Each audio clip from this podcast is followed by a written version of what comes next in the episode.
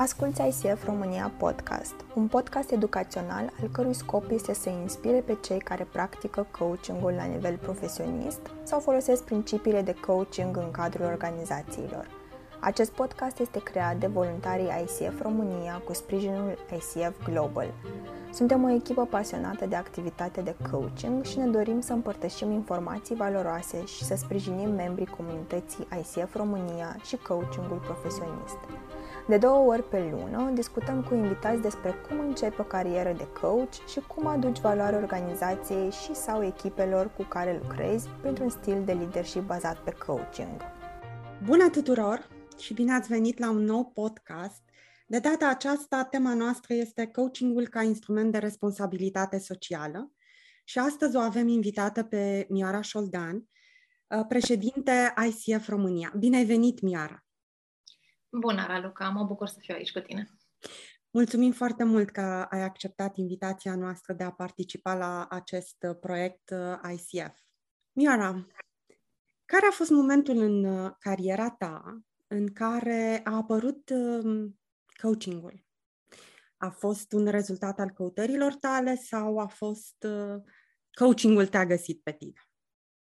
Ordinea corectă ar fi întâi a fost coachingul și apoi am venit eu. Coachingul m-a găsit, uh, m-a găsit printr-o carte care a ajuns la mine cu 5 ani înainte să mă aplec asupra ei. Pur și simplu am primit carte, am primit o carte, în titlul ei era Coaching și nu-mi spunea nimic la acel moment. Era în 2008. Și cinci ani mai târziu, în 2013, uh, făceam, uh, urmam un, o un curs, o formare de marketing și unul dintre traineri uh, a povestit despre coaching. Puțin, foarte puțin. Da? Mi s-au prins niște luminițe în cap. Am, în cap a fost... Asta sună foarte potrivit cu felul în care eu mă uit la lucruri. Așa că foarte repede am zis unde e o școală de coaching? și m-am apucat să caut. Și, într-adevăr, uh, a fost o intersecție, o suprapunere de credințe ale mele cu principii și credințe pe care le-am regăsit în, uh, în coaching, care m-au determinat să rămân. Să rămân aici. Lumea văzută prin lentilele coachingului, aș spune. Um, căutând, um, căutând să te descoper pentru acest uh, podcast, am găsit um, despre tine că um, formarea ta de bază este aceea de lingvist, mm-hmm. traducător profesionist timp de 10 ani și um, spui că meteahna tradusului a rămas cu tine tot timpul. Mi-a plăcut foarte mult în momentul în care tu traduci cuvântul coaching și spui despre el să vezi nevăzutul.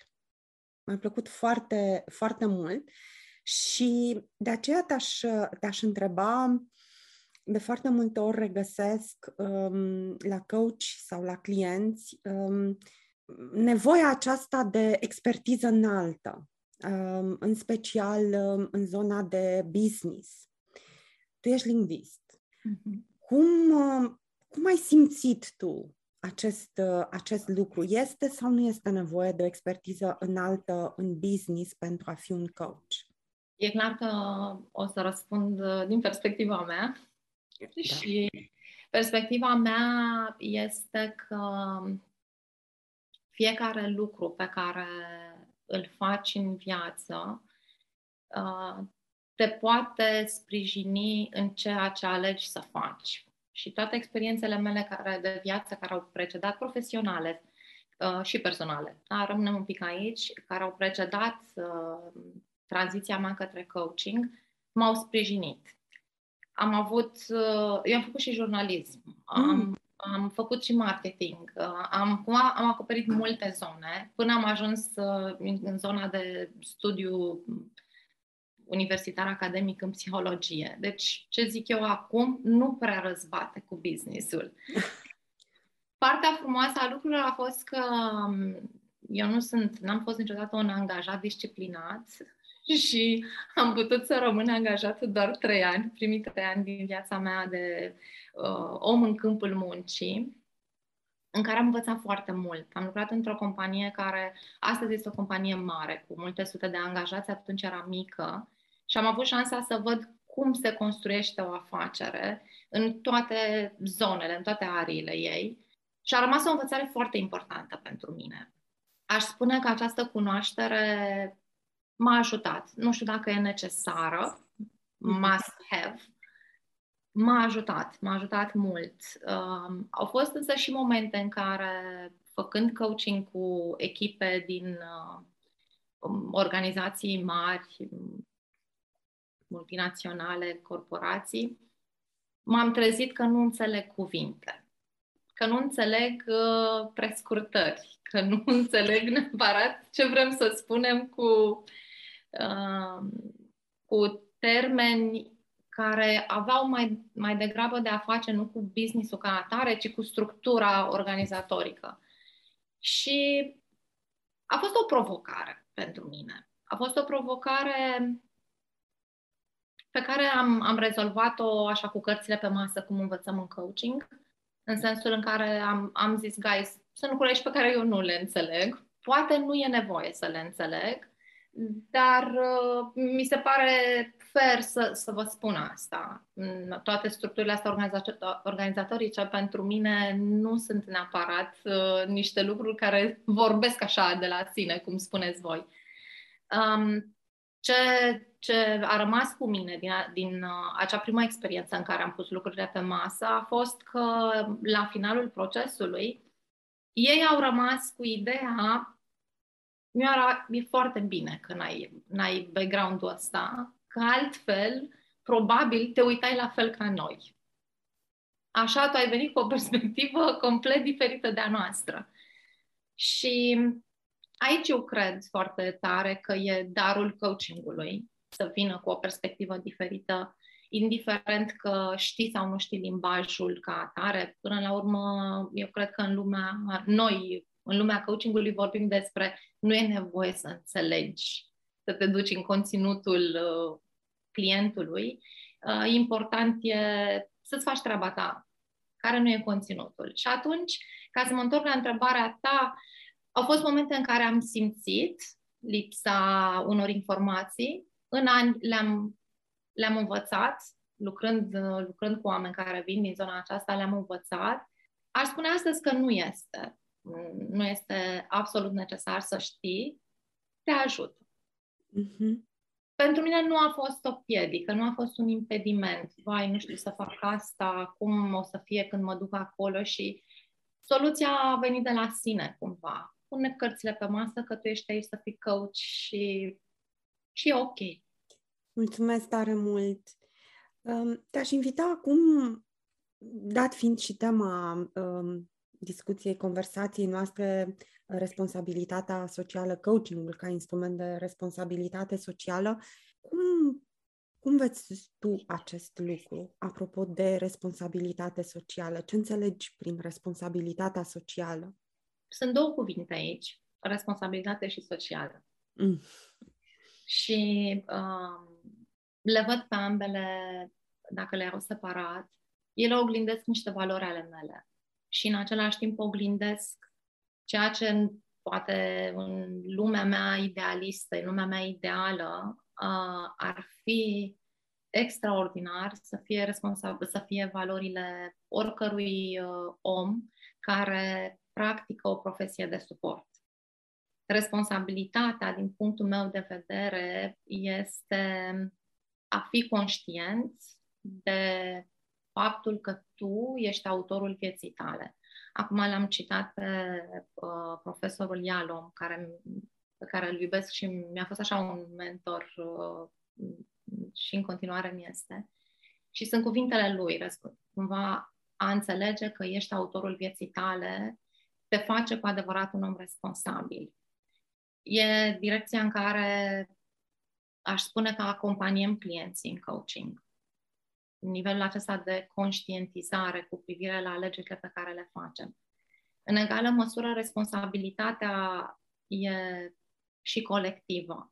și anume acțiunile tale vor avea un impact asupra oamenilor din jur. Indiferent că vorbim de familie sau de echipă sau de job, vorbim de responsabilitatea colectivă. Și măsura în care eu sunt conștientă că fac alegeri cu fiecare lucru pe care îl fac și sunt conștientă că alegerile mele vor avea un impact asupra celorlalți, numesc asta, a, sunt un om responsabil. Și mergând către social, ce fac eu are impact asupra celorlalți. Cu alte cuvinte, aducem întregul. A, așa mă uit eu la lucruri. Nu trăim singuri pe o insulă și ne trăim singuri pe o insulă, tot ce facem are un impact. Este această interdependență, aș spune, conectivitate mm, în, între oameni, oricât am încercat să ne uităm doar înăuntru nostru, ce-mi doresc eu cu adevărat. E o întrebare foarte, foarte bună, o, o prețuiesc. În același timp, ce-mi doresc eu și este în binele colectiv, este spre binele colectiv, cred că ne, ne aduce cu adevărat aproape de esența umană, nu știu, așa o văd eu, de, de ce suntem aici? Doar pentru noi sau pentru noi împreună cu ceilalți? Cam asta e responsabilitatea socială pentru mine. Să fim în permanență conștienți de faptul că ceea ce facem e alegerea noastră. Nu a venit nimeni să-ți pună în cârcă niște lucruri și tu ai zis nu mulțumesc, dar le-ai luat. Așa cred eu, așa mă uit la lucruri. Ai făcut o alegere și alegerea ta va avea impact asupra celorlalți. Și atunci, dacă, sunt, dacă facem din start lucrurile având uh, în minte acest lucru și în suflet, putem să creionăm niște proiecte, ca să nu zic o lume grozavă, o să zic niște proiecte în, în serviciul mai multor oameni uh-huh. decât în serviciul tău personal. Și uh, legat de, de uh, coachingul ca și instrument, te-aș întreba acum, din perspectiva ta, uh, există un domeniu, o arie principală în care uh, coachingul este un uh, must-have ce cred eu, Raluca, e că deși uh, am învățat cum am pornit din zona de business cu coachingul profesionist, acolo își are el începuturile cu adevărat și uh, avem multă literatură scrisă pentru business și cât de bine se așează coachingul ca instrument în business. Zic că e un moment uh, în dezvoltarea profesiei, e un moment excelent ca el să-și găsească locul în zona de în zona publică. Ce înseamnă zona publică? Înseamnă educație, înseamnă sănătate, înseamnă administrație publică, înseamnă uh, asistență socială, înseamnă servicii suport până la urmă. Toate lucrurile astea pe care le-am zis conțin un serviciu pe care noi îl punem în slujba oamenilor indiferent că sunt profesor, că sunt educator, că sunt medic, sunt acolo pentru oameni.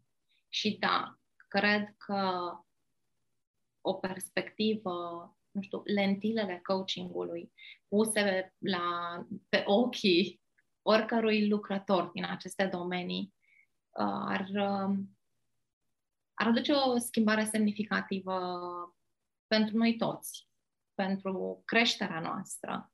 Pornind de la copii până la omul care se duce la medic cu o problemă și are nevoie să găsească speranță în, indiferent de, de problema pe care, pe care o are. Mi-a venit acum în minte o frază dintr-o carte, îmi pare rău că nu îmi scapă autorul, dar știu că m-a marcat, am citit de mult cartea asta și am, am rămas cu fraza coachingul din speranță izvorăște. Și speranța, până la urmă, e uh, o nevoie cu care ne ducem la medic. E o nevoie cu care ne, ne ducem la un asistent social, ne ducem la, la orice uh, școală. Speranța că asta ne va face viața mai bună. Și atunci, da, pentru mine uh, poate că dacă mi-aș propune să fac azi o revoluție, asta aș revoluționa. Aș revoluționa uh, cumva uh, sistemele publice într-o direcție de integrare a mentalității de coaching. Această mentalitate în care suntem aici ca să ne fie mai bine tuturor împreună. Iar știu că um, ești formator de coach, uh-huh. ești mentor, ești um, supervizor și te-aș întreba um, din toate perspectivele astea, ce înseamnă pentru tine un, uh, un coach bun? Uh, un coach bun. Eu, mă bucur că ai adus toate perspectivele, că le-ai pus pe toate trei pe masă, uh, pentru că toate trei fac parte din, din creșterea noastră. Și dacă ar fi să trag așa cu liniuță niște caracteristici, aș spune că un coach bun, de fapt, este un om bun. E un om, un om bun pentru mine e un om care are inima deschisă și nu se teme să iubească și nu știu cât de la locul lui este e verbul ăsta a iubi pentru toată lumea care a auzit despre coaching, eu cred că este la locul lui. O inimă deschisă, curajul de a iubi oamenii, o minte deschisă și flexibilă, uh, pregătită să îmbrățișeze zeci și zeci de perspective diferite de ale, de ale tale și o credință puternică în, în capacitatea noastră de a-i servi pe ceilalți. Cred că asta ne poate face cu adevărat uh, buni în profesia noastră. Și mai e un lucru pe care l-aș adăuga. Naturalețea în, uh, în a pune reflectorul pe celălalt sau pe ceilalți lejeritatea de a ieși tu din lumina reflectorului și să fii acolo pentru a pune toată lumina pe celălalt, a te preocupa cu adevărat de ce trăiește el. Restul, competențe, competențele profesiei, standardele, cred că le învățăm. Le învățăm de la oameni, de la profesori, de la, din cărți, ce nu poate să te învețe altcineva e să iubești, să, să fii deschis, să descoperi ce trăiește cu adevărat omul celălalt și cum ceea ce trăiește este în sine calea către ceea ce își dorește. Cam, cam așa aș zice. Mulțumesc tare mult! Te-aș invita acum să ne oprim puțin către zona aceasta de mentoring și supervizare, pentru că uh, în, în ultima perioadă discutăm foarte mult dacă mentoringul este despre competențe și îl întâlnim de fiecare dată la certificare, recertificare și așa mai departe. Zona aceasta de supervizare, discutată puțin, și aș vrea cumva să, să deschidem calea, discuția și către ce se întâmplă în supervizare și dacă această supervizare este necesară pentru um, reîntregirea, da, ca și coach, de a fi un coach așa, rotund. Tu cum vezi uh, uh, supervizarea? Ce înseamnă pentru tine supervizarea? Mi-a plăcut că ai, ai zis pentru a fi un coach rotund. adică pentru mine asta s-a tradus în netrunchiat, în, în, în, să fii întreg acolo. Și uh, da, eu cred că supervizarea ne face să, ve- să venim întregi în spațiul de coaching. Să, să vii întreg și conștient. Pentru că supervizarea eu mi-o traduc uh, uh, sau o văd ca fiind, mă întorc nou la traducere, e meteahna mea, cum spuneam. Uh, devine uh, abilitatea noastră a coachului de a se uita la sine de sus. Ah, supervision, supervizare, o vedere de sus. La ce m-aș opri un pic aici, înainte poate să intrăm mai în detaliu în uh, cum supervizarea uh, servește cu adevărat profesionistului, și clienților săi. M-aș uita un pic la cuvântul acesta supervizare, care e asociat în limba română cu, cuvânt, cu supraveghere. A fi mm-hmm. supravegheat exact. exact. are o conotație un pic uh, tristă, negativă. Cineva vine și te verifică. Și um, a fost o asociere veche, istorică, ce e supraveghetorul, cine e el, ce face, vine și te corectează și stă peste mână. Supervizarea, de fapt, nu e deloc asta. Nu e deloc asta. Spațiul în care se întâlnește supervizorul cu supervizatul, care poate să fie un coach sau un lider, um, este un spațiu de reflexie. Prima caracteristică a, a, a unei conversații de supervizare este ne întâlnim într-un spațiu de reflexie și ne uităm împreună la felul în care tu, coach, ți-ai servit clientul într-o situație sau alta. Practic, ne uităm la trăirile coachului, la intervențiile pe care le-a făcut în proces, cu scopul de a descoperi mai mult din ceea ce coachul aduce în conversația de coaching cu clientul lui. Cum el este, de fapt, prezent cu credințele lui, cu valorile lui, e prezent în acea conversație și poate să impacteze clientul inconștient. Ne uităm în acest spațiu de supervizare dintr-o perspectivă a posibilităților care se duc, și asta e, o, e, mi se pare fantastic, o frumusețe extraordinară a supervizării. Prin, prin această conversație, eu, în rol de supervizor, voi fi ajutat, chiar așa o să spun, voi fi ajutat, susținut, oameni pe care nu-i voi întâlni niciodată, care sunt clienții coachului. Și, în același timp, coachul de fiecare dată, din spațiu de supervizare, pleacă cu niște conștientizări despre mecanismele lui, cine e el? Asta e supervizarea. Descoperi cine ești tu în fiecare întâlnire pe care o ai. Și, și da, în general, invitația este pentru coach să aducă în supervizare provocările lui, provocările în relațiile de coaching, provoc... dar nu neapărat, nu e obligatoriu să fie într-o relație de coaching, pentru că nu toți suntem oameni și avem momente în care suntem provocați și nu, nu vedem ce anume m-a, m-a trigăruit aici. Supervizorul îți creează acest spațiu foarte, foarte deschis, în care intri nu cu diferit de coaching, da? nu cu întrebarea, să zic așa, clasic, un clasic în viață, cu ce îți dorești să, să ieși din întâlnirea noastră. Nu, nu ai această întrebare, e un spațiu foarte deschis. E o cameră în care intri și te lași să descoperi ce ai nevoie să descoperi despre tine. Despre tine și, până la urmă, acțiunile tale. Sunt emoțiile traduse în acțiuni. Acum, dacă e să ne uităm diferențiat, coaching, mentoring, supervizare, în coaching ne ducem cumva uh, cu scopul de a acompania clientul către un rezultat pe care îl și definim de altfel împreună cu clientul în procesul de contractare. În mentoring ne ducem ca să aflăm ce facem, să ne uităm la competențele profesiei. Este un ce fac aici, în timp ce în supervizare vii din perspectiva cine sunt eu cel care face.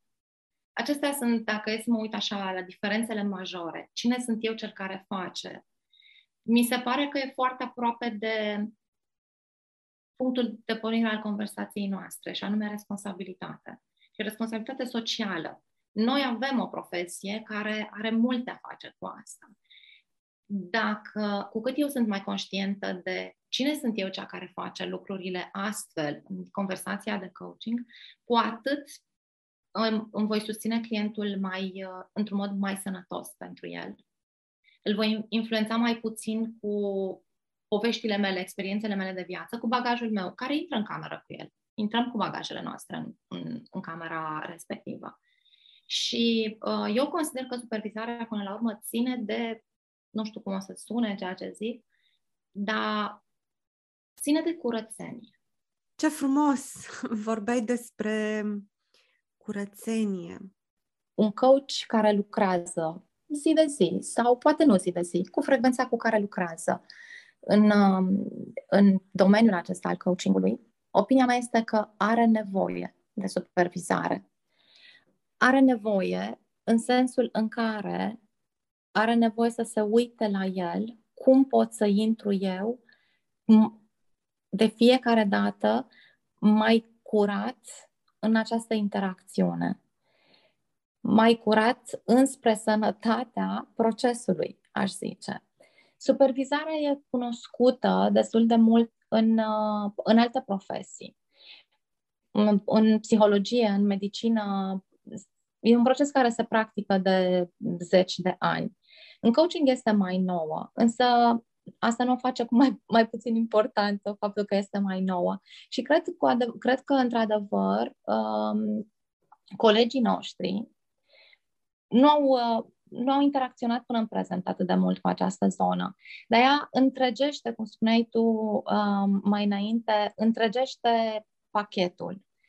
Ne uităm la cum ne facem profesia, ne uităm la abilități, dar a ne uita la noi înșine face parte din, uh, aș spune inclusiv dintr-una dintre competențele fundamentale, și anume facilitarea creșterii clientului. Poți să ajungi împreună cu clientul acolo unde tu deja ai ajuns. E, e una dintre credințele mele, că n-am, n-am cum să-l, să îl uh, însoțesc limitat de credințele mele. Supervizarea te ajută să înlături o serie din limitele tale și să te uiți cu onestitate cum am fost prezent aici. Să te, uiți, să te uiți de deasupra la proces, să-ți pui întrebări cum e relația dintre mine și clientul meu? Ce se întâmplă în, în această interacțiune? Ce, ce se întâmplă și nu am văzut în timpul conversației de coaching? Cum eu, prin, prin o intervenție sau alta, am dus clientul într-o direcție care pentru mine era importantă. Tot acest proces de reflexie pe care poate uneori îl facem singuri și voi rămâne la ideea de supervizare în afara procesului de reflexie individuală, pentru că e, e vorba aceea, un, un neurochirurg genial nu se poate opera pe sine însuși pe creier. Cam așa o văd și în, în spațiul de supervizare. Tu, cu cât ai crescut mai mult în înțelegere, în, în uh, conștientizările tale, poți să vezi până la un punct. Și cu toate astea, singur pe creier, nu te vei putea opera. Poți să fii expertul experților. Și îmi vine în minte acum, um, ce mult a însemnat pentru mine să aflu că unii dintre coachii pe care eu îi respect, îi admir, îi iubesc, am învățat enorm de mult de la ei, dintre, nu știu, îmi vine în minte acum Peter Hawkins, dar nu e singurul. Oameni care practică profesia asta de 20, 30, 40 de ani, stau în zona de uh, helping professions și fac supervizare. Un om cu experiența aceasta de viață, de profesie, de, face în continuare supervizare. Și asta cumva cred că vorbește de la sine despre importanța procesului de supervizare. Despre responsabilitatea noastră în legătură cu clientul pe care îl însoțim, care poate să fie, spuneam mai înainte un pic, poate să fie coach, dar poate să fie și un lider. Liderul care vine la tine și își dorește să se uite cum mă duc eu și lucrez cu echipa mea.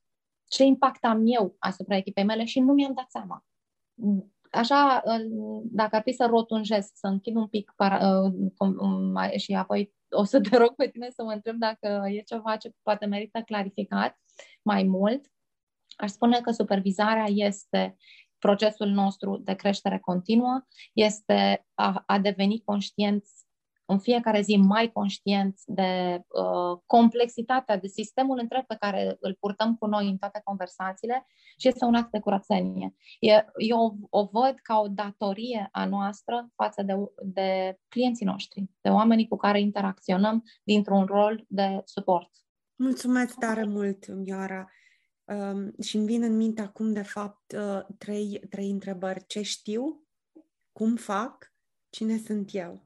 Apropo mm. de uh, acest proces de, de a fi coach, da? În, în, relație cu, în relație cu clientul. Mulțumesc tare, tare mult pentru, pentru toată această descriere a, a supervizării și pentru că timpul nostru se apropie de final. și anul acesta se apropie de final, aș vrea să ne spui pentru ce ești recunoscătoare acestui an 2021. Sunt recunoscătoare pentru sănătatea familiei mele. O să spun așa, pentru că am rămas toți în viață. Uh-huh. Sunt recunoscătoare pentru că anul acesta mi-a adus o înțelegere nouă, diferită și na, poate nu o să explic acum, dar nouă și foarte puternică, care va rămâne cu mine toată viața asupra ceea ce înseamnă o echipă. Și vorbesc despre uh, colegii, echipa, echipa din care fac parte de la, în cadrul ICF România, echipă care m-a învățat multe, cu adevărat, despre ce e, ce o echipă și a, a dat glas cumva um, glas con formă concretă pentru mine afirmației uh, scopul găsește echipa care aparține uh, lui Peter Hawkins. Am trăit-o cu adevărat și plec cu asta în următorii ani din viața mea uh, cu recunoștință. Și sunt recunoscătoare că voluntariatul pentru mine a căpătat uh, înțelegeri noi și știu că de acum încolo, sunt, eu, eu fac parte din ICF, de, din echipa ICF România de trei ani, al, e al patrulea, va fi parte integrantă din viața mea voluntariatul cu siguranță tot timpul, de acum încolo. Am deja creionat proiectul în minte și e o învățare pe care am dobândit-o aici. Și sunt profund recunoscătoare pentru asta și pentru oamenii, pentru oamenii pe care i-am întâlnit și care mi-au zdruncinat, da, și să nu lucru pentru care sunt foarte recunoscătoare. Am întâlnit anul acesta oameni care um, mi-au, m-au făcut să mă îndoiesc de propriile mele credințe, lucru pe care astăzi îl văd extraordinar. Îndoiala m-a ajutat să dau, să mă uit din, într-o lumină nouă la viață, la lucruri, la ce se întâmplă în jurul meu și le sunt profund recunoscătoare oamenilor care au venit și au făcut asta în viața mea. Și îți mulțumesc în primul rând. Mesajul tău pentru 2022. Ia că tăpășim imediat acum.